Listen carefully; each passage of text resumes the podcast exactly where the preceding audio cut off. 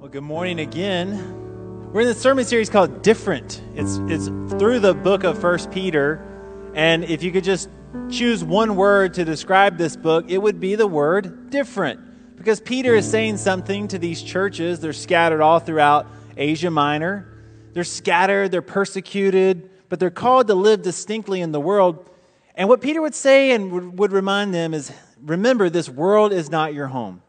But while you're in the world, you're, not to be of the world. You're called to live differently and distinctly. And so we're going to be in 1 Peter chapter 1. Where we've made it to verse 13, and I'm going to read this passage in its entirety for you. I read just the first few verses earlier, but, but I want to read it as we begin our time together this morning. Therefore, with minds that are alert and fully sober, set your hope on the grace to be brought to you when Jesus Christ is revealed at his coming. As obedient children, do not conform to the evil desires you had when you lived in ignorance. But just as he who called you is holy, so be holy in all you do. For it is written, Be holy because I am holy. Since you call on a Father who judges each person's work impartially, live out your lives, live out your time as foreigners here in reverent fear.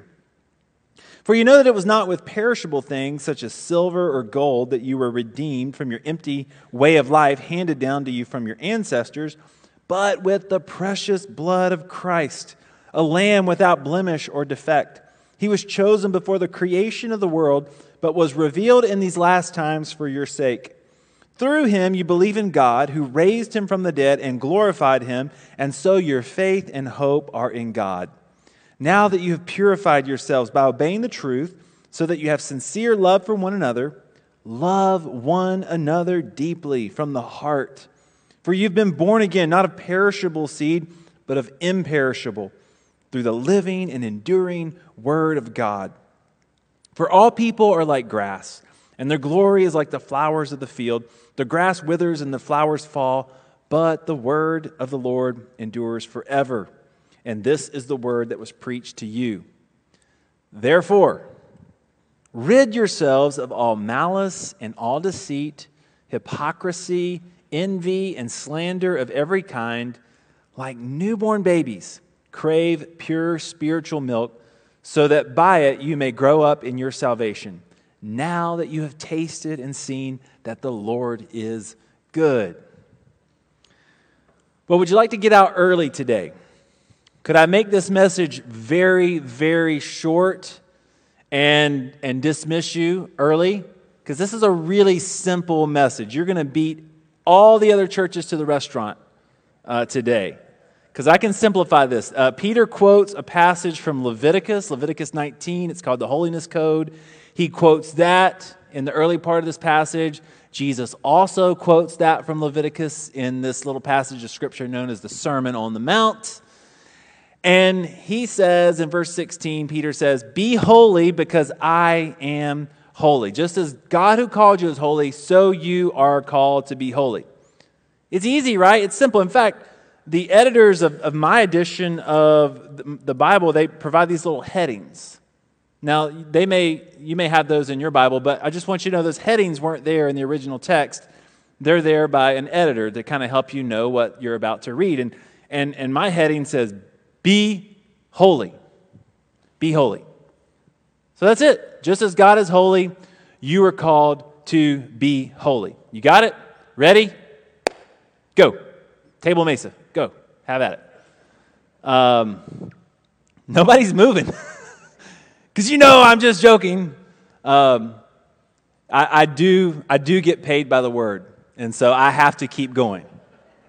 Just kidding. Sometimes you think, preachers think, they get paid by the word. But no.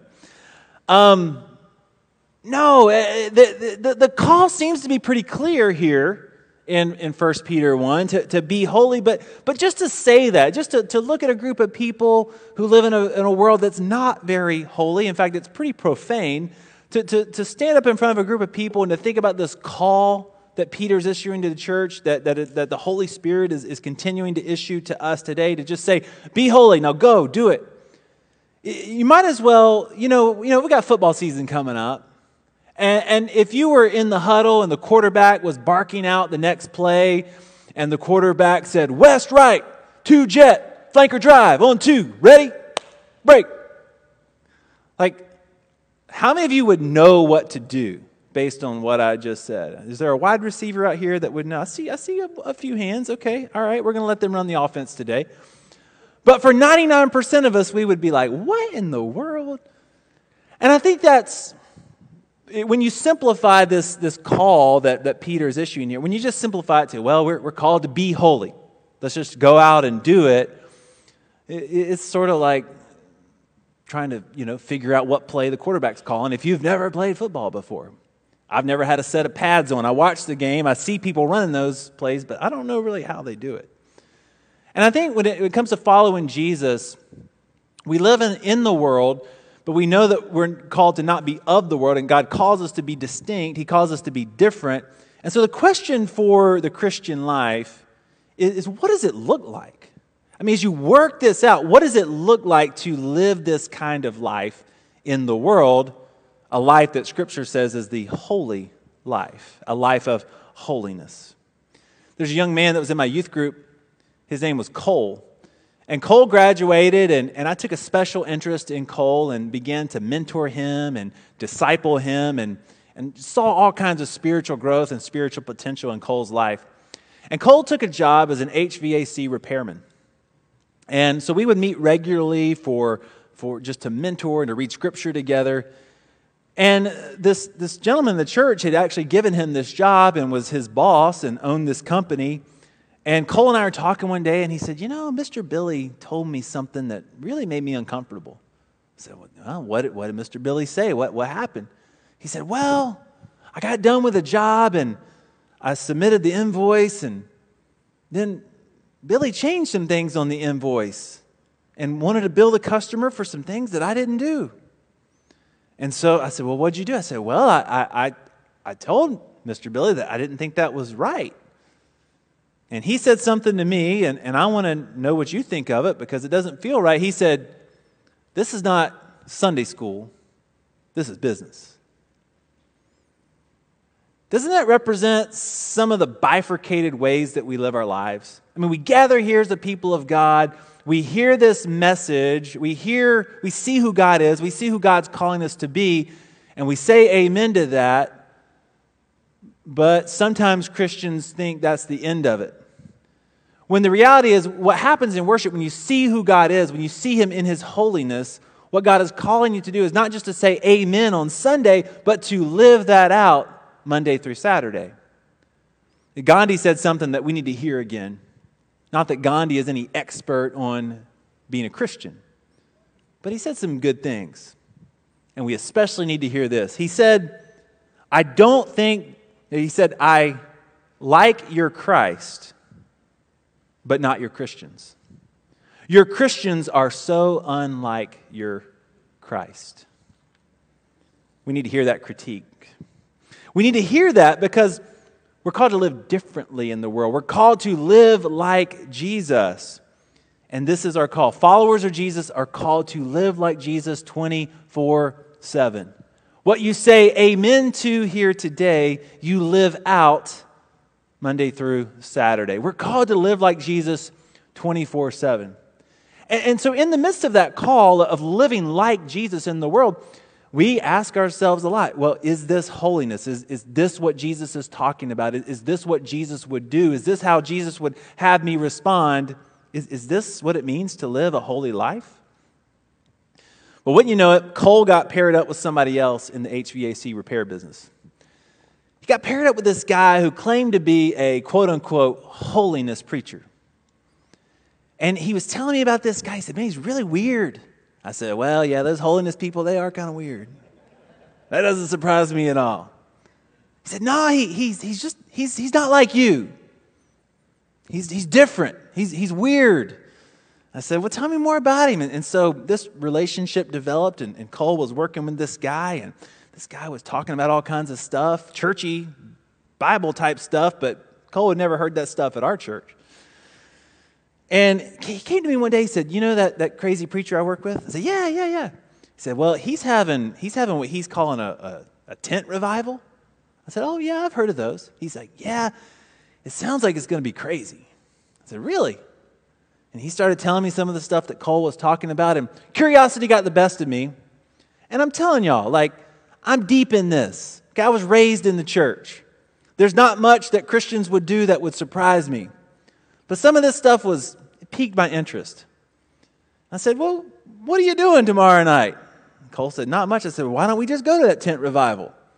And uh, curiosity got the best of Lauren. Curiosity got the best of some other people and Cole's fiance. And so, like six of us loaded up. And we went out to Locust Fork, Alabama. Okay? It sounds as, it, is as rural as it sounds. Okay, Locust Fork, Alabama. It, it's, it's an hour from Birmingham, but man, you gotta, you gotta work hard to find it.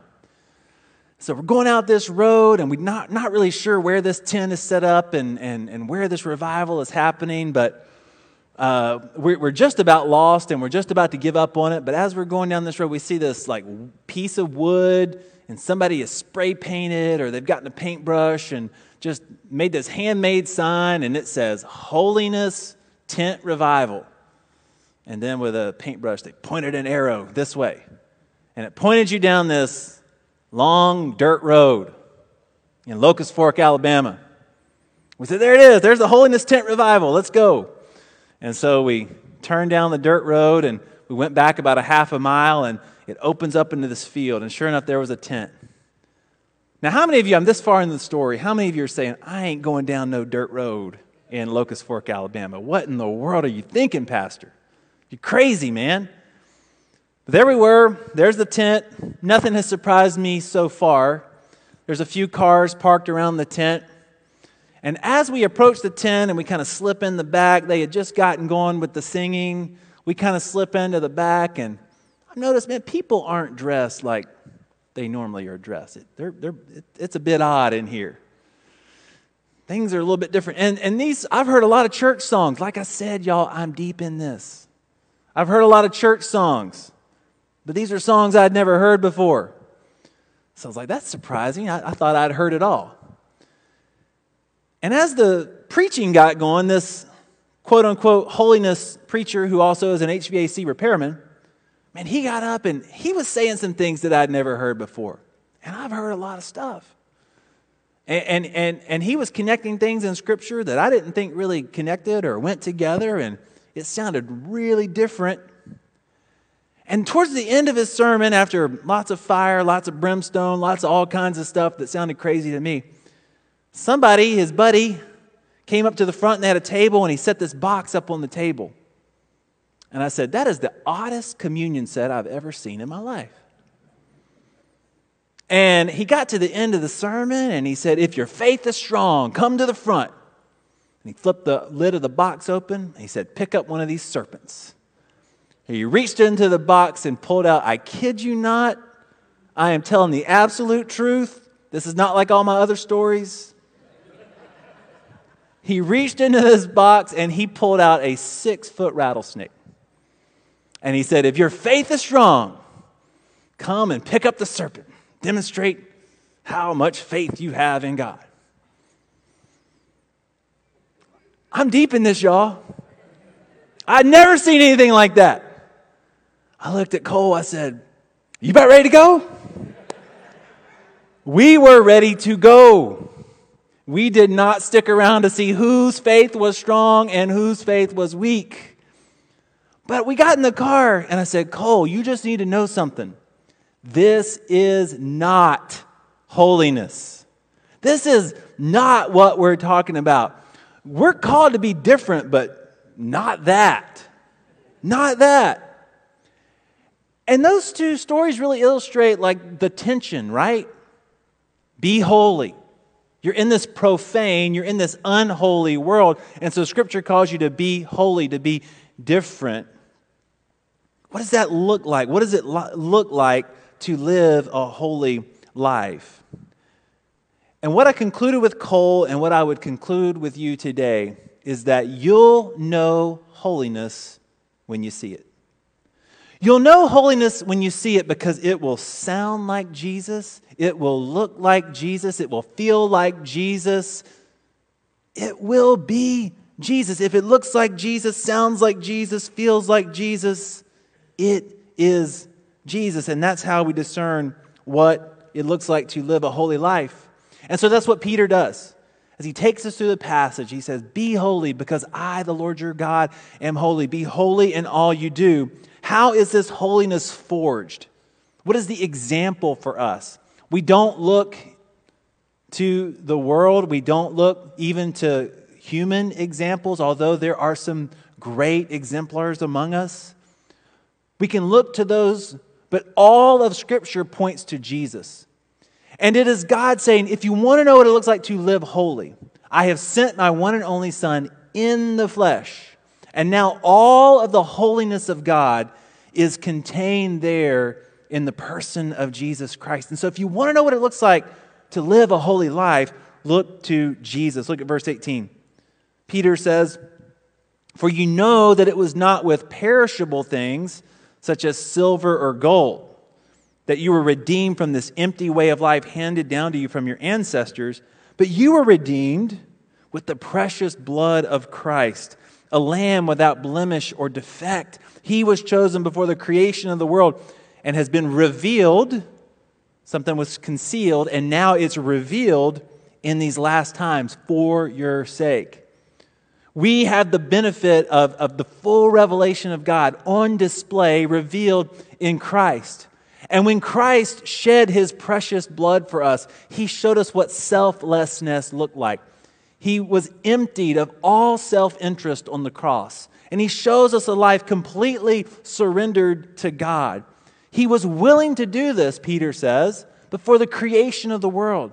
Imagine that kind of resolve as God was creating the world, in the heart of God, the second person of the Trinity was willing to die so that fallen creation might be reconciled to God. This kind of love, this kind of emptying of self interest is what we see in Jesus. And so, this is our calling. And so, friends, as, as you discern what it looks like to live this way in the world, could we just define holiness by, by this simple definition? We don't have to go to Locust Fork, Alabama for this. We can say quite simply that, that holiness is a different way of living in which the nature and character of Jesus is reflected to the world. We are created in the image of God. We're the only part of creation that can do that. And, and, as beings created in the image of God, we're able to reflect the nature and the character of Jesus. As God has redeemed us and saved us and sanctified us and set us apart for holy use, we now have the capacity to reflect the love and the character of God to the world. Well, how do we do that, church? Do you just try harder? Do you just run a little faster on the treadmill? The, the gospel is this is that your capacity to reflect God to the world is made possible by the precious blood of Christ. What, what God has done in Christ, He has done for us what we could not do for ourselves. And so, living a holy life is not a matter of trying harder and pulling yourselves up by your bootstraps and saying, you know, that, that sin that I continue to commit, that temptation that I continue to fall into, you know, I'm going to wake up tomorrow, I'm just going to try a little harder, run a little faster on the treadmill, and I'm finally going to get victory over that. What the, the gospel is saying, Jesus has given you that victory by his blood by his resurrection, by his victory on the cross. Christ's victory over death, hell, and the grave is our victory over sin. It's not in our own strength, it is Christ within us, empowering us to live this way. It's a high calling. It's a high calling. And it requires a people to surrender to that, to say, Lord, have your way in my life. Lord, I want to reflect you to the world. And so I surrender to you. What is the heart of this, this, this character that we reflect to the world? Well, Jesus was asked in Matthew chapter 22. He said, What's the greatest commandment? You know, the, the people that he was talking to, they like to make lists. Jesus, just give us a list. If you'll make a, you just, what are you all about, Jesus? Just give us a list and we'll do the things on the list and then we can be done with all this. And Jesus said, You know, I'm not going to give you a list. I'm going to tell you simply this that love the Lord your God with all your heart, mind, soul, and strength. And everybody said, Great, we can do that. But then he said this, and love your neighbor as yourself. These things go together. These things are, uh, all the law and the prophets hang on these two things. And, and as you think about that call, which really is the heart of, of holiness, of reflecting God's character to the world, the love God part is, is pretty easy. But the love neighbor is pretty difficult. Because sometimes people run companies and they charge you for things they didn't actually do. It's hard to love those people, isn't it? It's hard to love people that cheat you. It's hard to love people that curse you. It's hard to love people who are your enemies. It's, it's hard to love people who disappoint you. Man, loving people is hard. But what it means to be holy is to love God and love one another. And Peter knows that's going to be a struggle. Jesus knew that was going to be a struggle. And, and Peter, having been discipled by Jesus, writes this to those churches scattered in Asia Minor. He knows this is going to be the rub. And so look at verse 22. Now that you've purified yourselves by obeying the truth, so that you have sincere love for each other, love one another deeply from the heart. He's saying, don't miss this. Yes, the precious blood of Christ shed for you. When God loved you first, it's easy to love him in return.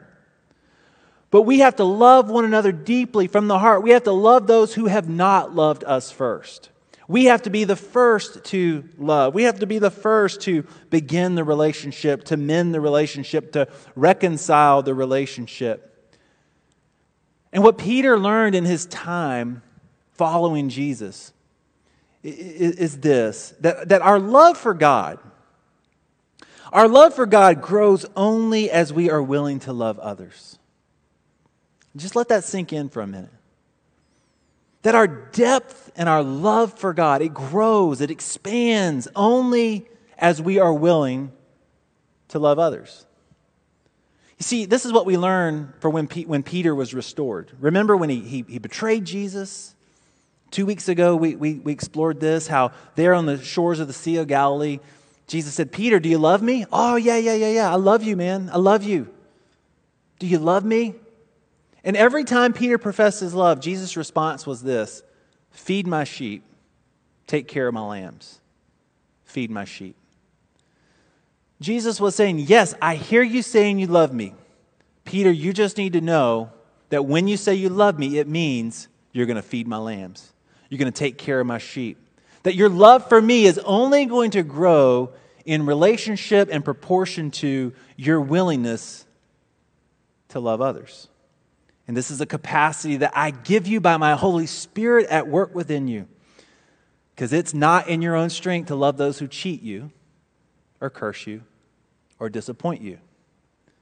But as you depend upon my Holy Spirit that is in you and working through you, this is possible. Feed my lambs, take care of my sheep. You know, there was someone else there with Peter. He was a witness, he saw everything that happened. He was one of the first witnesses to the resurrection. We learn in the Gospels that this disciple, John, and Peter, they ran to the tomb. They were the first persons to, they were some of the first persons to see it empty. I love how John includes this detail that he outran Peter. Tells you what good friends they are. But John was there and he wrote a letter to the church too. And he said basically the same thing. Look at 1 John chapter 2 verses 9 through 11. Anyone who claims to be in the light but hates a brother or sister is still in the darkness. Anyone who loves their brother and sister lives in the light and there's nothing in them to make them stumble. But anyone who hates a brother or sister is in the darkness and walks around in the darkness they do not know where they are going because the darkness has blinded them. John, Peter, Jesus himself, the entire witness of the New Testament is saying that love God, yes, love God, but we also have to love others. What does it mean to be a holiness people? It is people who their heart is so filled with love for God and their heart is so filled with love for others, there's just no more room for sin. There's just no more room for rebellion because their heart and their life has been filled with love for God and love others. John Wesley said, There is no holiness apart from social holiness. And he, was getting at several things there, but, but one of the things he was getting at is that you can keep all the rules. You can walk in some kind of moral purity. But if keeping all the rules doesn't result in love for your neighbor, i.e., social holiness, then you're missing the whole thing. So Peter calls the church to, to give special attention to this call to love their neighbor. And he makes what we call in the New Testament a sin list. It happens a few times in the New Testament. Paul has some very famous sin lists. But, but parchment is expensive and ink is expensive, and it takes a lot of effort to send these letters. And so, in Peter's sin list, I want you to see what, what he includes. He says, Therefore, verse, two, verse 1 of chapter 2, therefore, rid yourself of malice envy, deceit, hypocrisy, and slander. Rid, your, rid yourself of these things. And like newborn babies, crave pure spiritual milk, so that by it you may grow up in your salvation now that you have tasted that the Lord is good.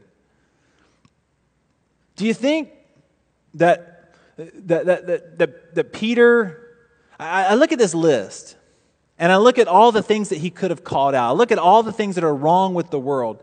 And in the limited amount of space that he has, he says to the church, be mindful of these things that destroy human relationships malice, envy, deceit, hypocrisy. These things destroy human relationships. And so he doesn't spill ink and waste parchment calling out the sins of the world. Those are pretty evident. What he says to the church is give attention to these things that destroy relationships, that break relationships malice, envy, deceit, hypocrisy, slander. These things can't be. And so, church, it would do us good today to say, what in my life is preventing healthy human relationships with my neighbor, with my family, with my coworkers, with my enemies, with the stranger, the foreigner, those who sojourn among us, our neighbor. Human relationships, humans created in the image of God, living all around us. What are we doing to love them, to show God's love to them? This is what it means to be a holy people, to love God and to love our neighbor. Some of you know I'm a little obsessed with baseball. And there is this play that happens in baseball. You see it a lot in the major leagues. A ball uh, will be pitched, it'll get away from the pitcher, and it will hit the batter. And the batter is awarded first base for this. And in recent days, it's become sort of pretty good sport theater because we want to see how that batter is going to react at the professional level. Usually, there's like, at the very minimum, there's a stare down contest. Okay, that's the just bare minimum. The batter's got to bow up a little bit, even though they're wearing like this protected guard and it just hit the, you know, padding that they have. You know, they'll stare at them a little bit. But if you're lucky, this is maybe one of the most interesting things that happen in baseball these days.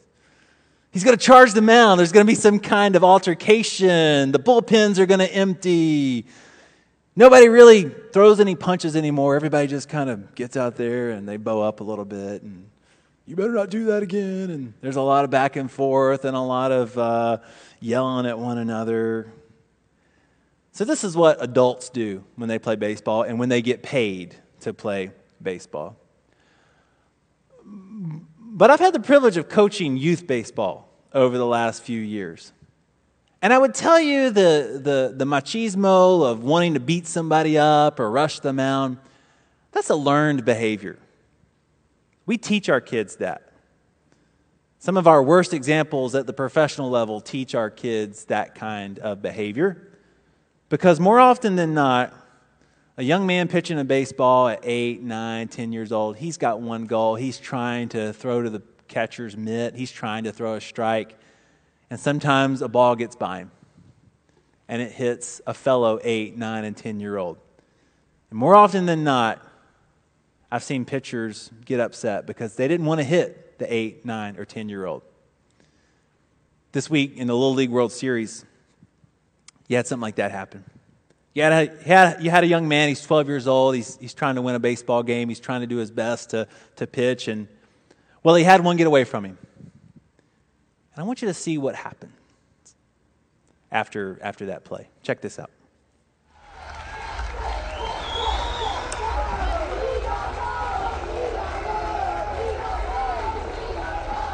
Wow, that is a tough kid right there. Hey, Jarvis, it hit his helmet. So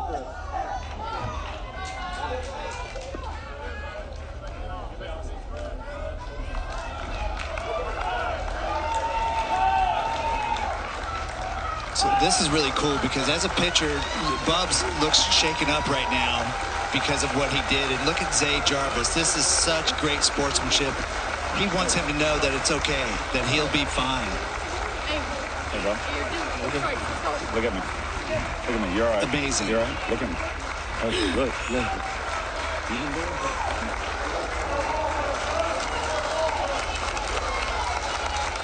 What a stud right there. Zay Jarvis. Peter says, Love one another deeply from the heart. Love one another deeply from the heart. Love your neighbor as yourself.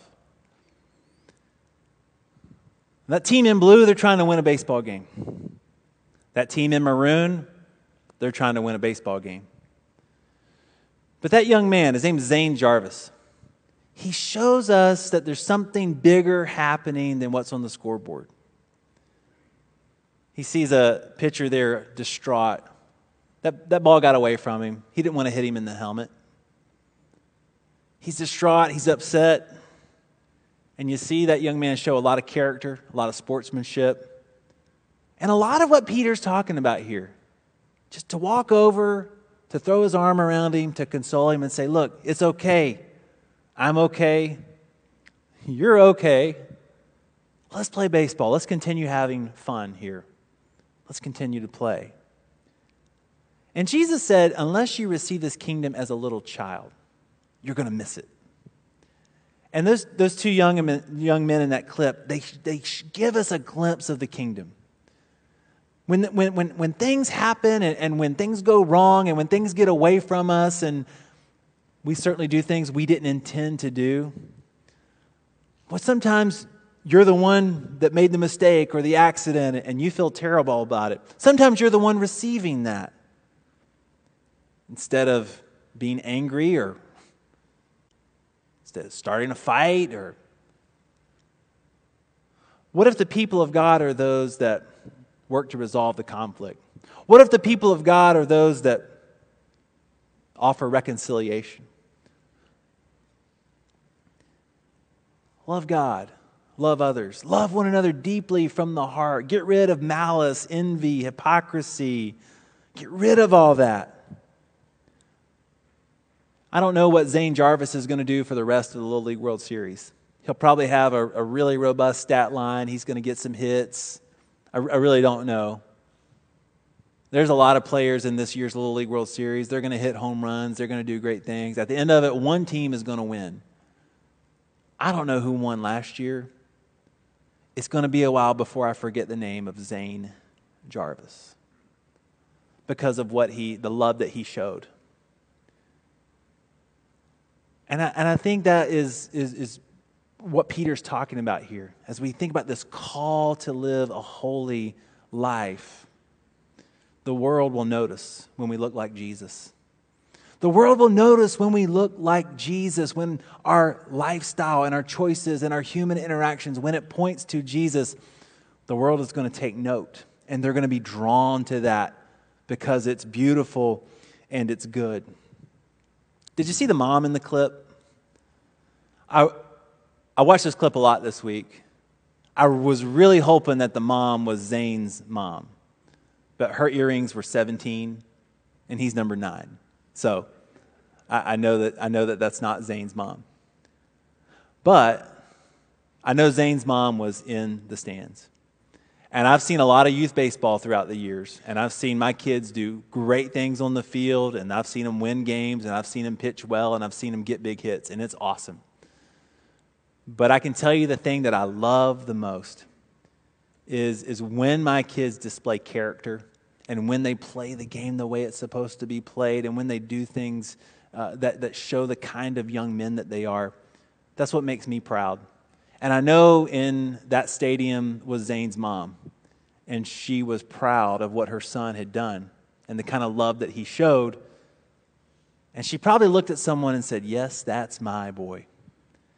And just as Zane's mom would brag about her son, I think when we get this right, when we love one another deeply from the heart, our Heavenly Father says, That is my girl.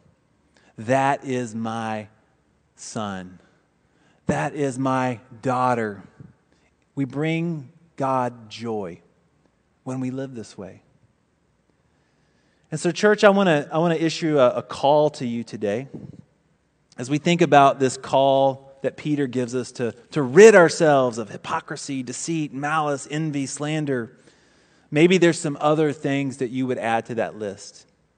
Maybe you would say today, you know, there, there are things in my life that do not align with who God is and who God has called me to be.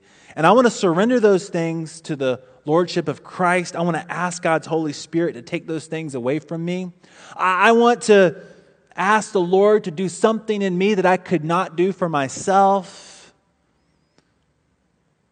I want you to hear this prayer. This is from a devotional that a friend of mine shared on social media. It's a devotional called, uh, that's, that you can access at 24 7prayer.com. It's a great resource. It's called Lectio 365. It's praying your way through the scriptures. And here's a prayer for us today Holy God, would you show me the sins I am tolerating and accommodating that damage the lives of others, sins to which I have become numb? Would you resensitize my conscience? And renew in me a burning passion for holiness. Give me the courage to cut out anything that needs to go. That's a bold prayer, isn't it? Isn't that a bold prayer? But, friend, I'll tell you, it is a prayer I know God wants to and will answer when we surrender to Him.